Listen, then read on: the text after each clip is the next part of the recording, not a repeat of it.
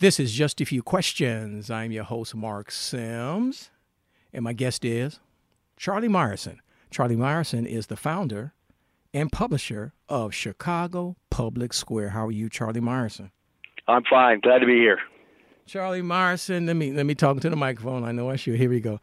Uh, before we talk about Chicago Public Square, tell the people who don't know who is Charlie Meyerson. Charlie Meyerson is much older than he wishes he were. Uh, Charlie Meyerson has spent probably, let's do the calculations, about 45 years or so in Chicago journalism, mostly on the radio. Uh, first 20 years or so on WXRT and WNUA, uh, Smooth Jazz WNUA. It's gone through some format changes and call letter changes since then. XRT still around. And then I made the leap from radio to the internet, and I spent uh, about 11 years um, helping run and helping build what was in 1998 kind of a strange new concept for people, which was breaking news on the internet at the Chicago Tribune. Uh, then back for a couple of years uh, as news director at WGN Radio, and since then a series of digital news startups, including Rivet News Radio, which is a free app you can download for your cell phone and uh, or your smartphone, I should say, and uh, and more recently, ChicagoPublicSquare.com. I like to say the dot .com because it's a website. I hope people will go to and sign up. I've been hearing your voice for many many years, but I never connected the uh, the face. oh, that's a blessing. I have a face for radio, so you're you're lucky. So let's get right into it, Charlie Meyerson. So Charlie Meyerson, what is the Chicago Public Square? Well, you know, for most of my career, Mark, I've been what, for lack of a better phrase, and I really don't have a better phrase, and I like this phrase, a newscaster. Um, you know, radio newscasting is the art, if that's not too overblown a word, of um, in some cases every hour, in some cases every half hour, um, looking at the world, looking at wire services, looking at newspapers, TV stations, websites, now email and text messaging, and deciding, you know, at the top or the bottom of the hour, uh, what do the people need to know about at this hour? And um, and Chicago Public Square is is me doing that once a day, ten o'clock, most weekdays, except when I take a break. Um, here's stuff that I think is relevant to people who live in or care about the Chicago area. Maybe national news, maybe international news, maybe technology, maybe news of the environment, maybe politics. It's been a lot of politics in 2020 and 2021. Um, and then dispatching that roundup to people by email. Goes to uh, close to, uh, let's see, 2,700 people uh, every weekday. Talking about a market niche now, uh, Charlie Meyerson, uh, when you uh, post your your your your it's your publication. Well, how do you describe your publication? Because I, for me, it's a bunch of words I got to read. you know what I'm saying? well, reading reading is indeed important. I know, and uh, say, yeah. but you know, it's um, it's um, I hope because I uh, learned from radio the value of being brief um, I hope it's an easy read. And by the way, I need to correct the number I gave you a minute ago. It's about 2,300, almost 2,400 people, not 2,700. Sorry. And I hope we can grow that number to 2,700 after people listen to your podcast. Um, but Chicago Public Square is, is designed to be a, a brief read. You can, you know, there are several dozen links to stories that I hope people will find relevant. Um, but it's designed that if you don't have the time to click, that you can read it and still walk away feeling like you know what's going on in the world. Um, and uh, and and to use a phrase I coined back when I was at the Tribune, um, it's sort of depths on demand. You read a line and say, "Oh, okay, I that's cool."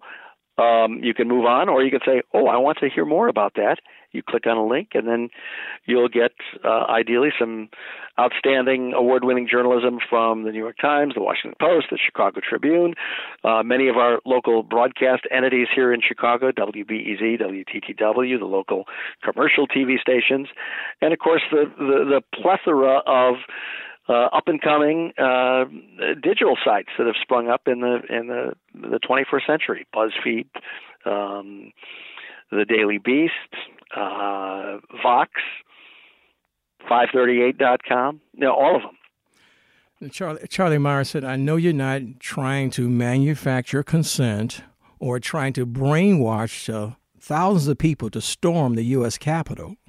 Correct. I hope you're not. But I, what you do is very important because I, uh, when I talk about the uh, uh, the protesters a while back and, and uh, uh storming the the Capitol here in, in, the United States, I want to ask you, Charlie Meyerson, do do people? I shouldn't say people like that, but let me say it: people like that are they misinformed or with, are they just brainwashed? It's a fine line, and uh, it's it's probably not for me to say.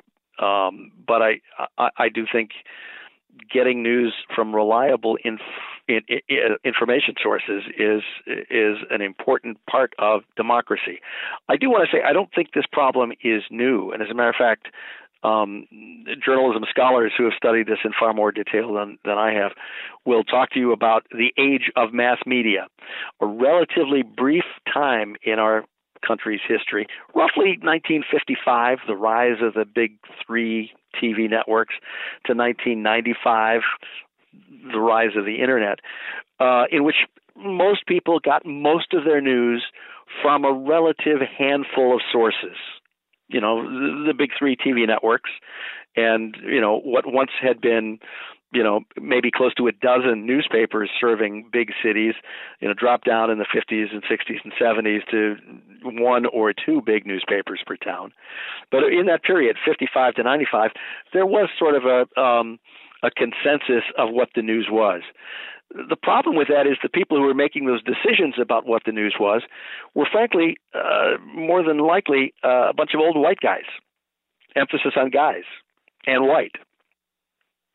Before 1955 and in the internet age after 1995 um, we have what really has been i think more the, the natural state of information in the united states which is you know dozens of newspapers back in the you know the, earlier part of the, the 20th century and before that, and now again in the internet age, a near infinite number of uh, digital sites where you can get your news, pick your source. Um, so it's kind of the natural state of uh, of the United States for people to have a lot of choices about where they get their news, and um, you know it used to be in the old days you were a, a, a rich white guy you got the Chicago Tribune, and if you were a, you know, a a, a, uh, a college educated liberal, you got the Chicago Daily News, and if you were, you know, working class, you got Chicago Today or you know the Sun Times. Um, and and then again in the age of mass media, you had fewer fewer choices. So um, we have a problem that we've always had, which is people getting their information from sources that they themselves pick. Is it a problem? Is it a challenge? It's kind of cool that we have so many choices now, but it also results in a lot of misinformation. So the short answer is we do need more news literacy, and I want to plug a, a, a project that I've worked with for a long time, the News Literacy Project newslit.org, which is devoted to helping students and other people learn how to be more discerning consumers of news, um, and and to to do some research and figure out is this site reliable, is this source good, or is this source prone to distortion and lies. Um, and then you have PolitiFact and other sites like that that are also in the business of, of helping people find the truth. And not enough people know about and are using those sources. Now, the uh, people here, some Americans would not, uh, Charlie Meyerson, uh, call your uh, publication uh, the Chicago Public Square. They wouldn't actually call the Chicago Public Square the liberal media or liberal media, would they? Well, it's funny. Uh, I get that. As a matter of fact, just today, I got a subscription uh, cancellation note from someone who said, "You're just serving up." I'm paraphrasing here. The same liberal crap that I get from all the other sites. Um, here's my approach.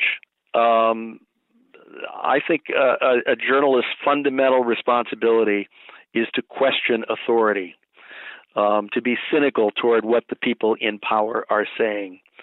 And it happens, or has happened, since the launch of Chicago Public Square in 2017, um, that most of the authority these days, until recently, has been on the right. Under the Trump administration and under a Republican controlled Senate, and before that, Republican control of both houses, the first couple of years of the Trump administration. So, yeah, Chicago Public Square is, is cynical toward that kind of authority. And let's face it, under President Trump, um, cynicism comes much more easily to everyone with good reason than uh, than has been the case in previous administrations. But as uh, the Biden administration unfolds, you know, I expect to bring the same amount of questioning to authority uh, of uh, people on on the left who are, you know, in ascendance in our political structure. Um, I don't think there has historically been enough questioning of authority. I don't think there was enough under President Obama, for instance, or President Clinton, to pick, you know, two fairly recent Democratic presidents. I remember as a kid li- listening to uh, man Len O'Connor. I mean, you go on, on, the, on YouTube. Well, I shouldn't say YouTube. Go on the internet and you can look up Len O'Connor and Walter and Jacobson. and Len O'Connor, right? Yeah. And they and every station had commentary. Even the uh, the late great uh, uh, I want to say Bill Daly, but John, uh, John, Joel Daly of uh, ABC set. Well, it was Eyewitness News back in the day, of course. He would get it was a softer commentary, uh, Joel Daly, but he did give commentary. Uh, it was a big stink when uh, uh, uh Jerry Springer was going to give commentary on WMAQ News, uh, NBC5 now in Chicago. So, but we don't have that type of commentary on the news as we once did. Is, is that a big problem? I, I don't know if it's a problem, and there's no shortage of commentary now on the internet or on cable news. I, I will say that it's um, it's a loss to the American public that uh, radio, in particular, under deregulation that took shape under Bill Clinton's administration, there's a Democrat I'm questioning right there. Um, radio was deregulated, and radio was no longer required to bring news uh, with any regularity to its listeners. Um, so, as a consequence, a lot of radio stations cut their news departments, their news organizations. They didn't have to do it, it was just an expense. And so it, it became much easier for people to avoid news on radio in particular. Um, and uh, deregulation also brought sort of a game of monopoly to the broadcast business where it became who could own the most property the quickest. And so you have big broadcast behemoths that own lots and lots of TV and radio stations, and very few locally owned um, and locally responsible radio and TV stations. Um, and, and they all began to cut expenses and cut resources in in many cases anyway. Um, and again, as a consequence, you have sort of a loss of the the intellectual commons for people who are consuming information in in metropolitan and and small town areas all over the country. The real lack of information, reliable information. that's the key word. You said something I have to write down the intellectual commons. I remember seeing. Yeah, that's that. You know, I, that's that's a real. I feel like I had a stick up my butt when I was saying that. So no, I don't. No, I don't know if I would use that no, if I were no, you. But, but no, you, but you I, can have it if you want it. No, I'm going to try to use it. I mean, I shouldn't, but I'm going to try because okay. I remember seeing uh, William Buckley back in the day on his old Firing Line show. I didn't understand it when I was a kid, or uh, or um, I think 60 Minutes used to have like point counterpoint or something. I'm pulling yeah. this. I'm pulling this right out of my brain. It's stuff I forgot. You or, have an encyclopedic memory. No, no, it's coming. You're bringing it out, Charlie Meyerson. But and also remember an old Crossfire show on uh, CNN back in the 80s, I think. Crossfire. Yeah. So yeah. you get a sense of this is the Republican or conservative view. This is the Democrat or liberal view. Hopefully they'll give some uh, historical context and uh, you can make a decent. Uh, we we can have a discussion and go have a drink after the show. You know what I'm saying?